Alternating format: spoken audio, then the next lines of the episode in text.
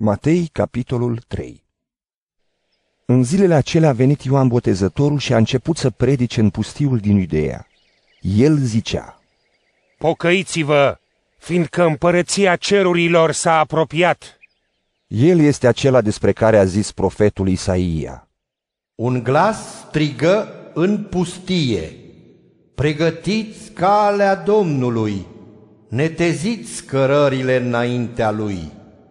Ioan avea îmbrăcăminte din păr de cămilă, cingătoare de piele și se hrănea cu lăcuste și miere sălbatică. Atunci locuitorii din Ierusalim, din toată Iudeea și din împrejurimile Iordanului au început să vină la el. Își mărturiseau păcatele și erau botezați de el în râul Iordan.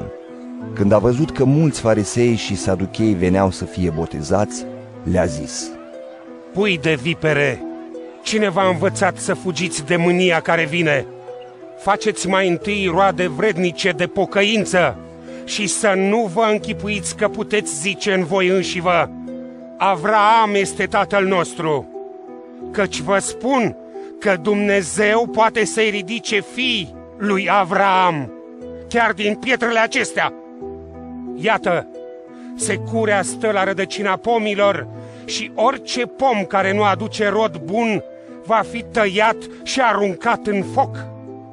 Eu vă botez în apă spre pocăință, însă după mine vine cineva care este mai puternic decât mine și eu nu sunt vrednic să-i dezleg încălțămintea.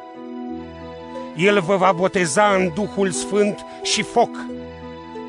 El are lopata în mână și își va curăța aria, va strânge grâul în hambar, iar pleava o va arde în foc de nestins. În acest timp a venit Iisus din Galileea la Iordan ca să fie botezat de către Ioan.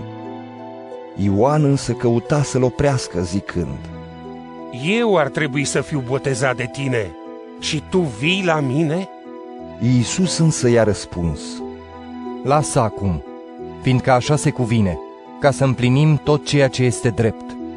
Atunci Ioan l-a lăsat. După ce a fost botezat, Iisus a ieșit îndată din apă și deodată cerurile s-au deschis și Duhul lui Dumnezeu s-a văzut coborând ca un porumbel și așezându-se peste el. Și iată s-a auzit un glas din ceruri zicând, Acesta este fiul meu cel iubit. În el îmi găsesc bucuria.